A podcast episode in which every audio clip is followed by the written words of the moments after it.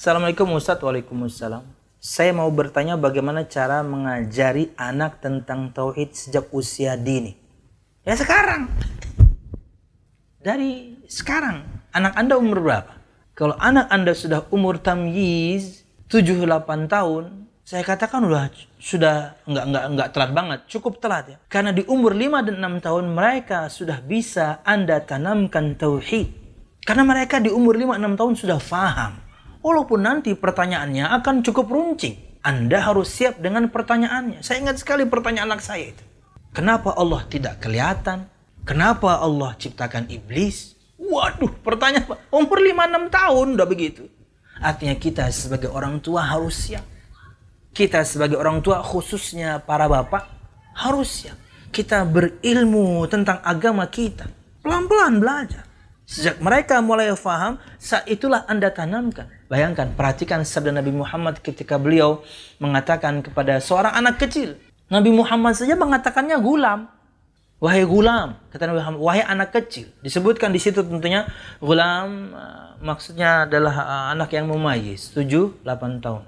Dan si anak itulah yang kemudian menjadi sahabat yang meriwayatkan hadisnya. Dan Nabi Muhammad ajarkan di hadis itu bahkan sampai level tentang takdir.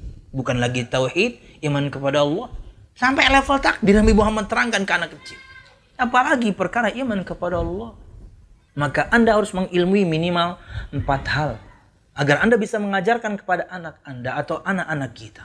Satu, tentang iman kepada Allah tentunya. Dan Anda bisa rujuk uh, kajian ulun di syarah usulil iman khususnya iman kepada Allah. Ada empat perkara minimal yang harus kita fahami dan darinya kita kemudian mengajarkan ke anak-anak kita. Apa itu? beriman akan keberadaan Allah. Allahnya itu ada. Dan Anda harus buktikan itu dengan dalil-dalil yang mudah mereka fahami dan kemudian mereka menerima. Allahnya itu ada. Baru kemudian pembagian tauhid yang tiga. Beriman kepada rububiyah Allah, uluhiyah Allah, dan asma dan sifat Allah. Apalagi berkaitan dengan uluhiyah Allah.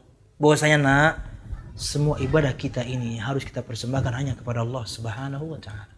Ya, Mudahan bisa dirujuk videonya yang jelas. Empat perkara ini Anda harus mengilmuinya dan nantinya Anda bisa mengajarkannya.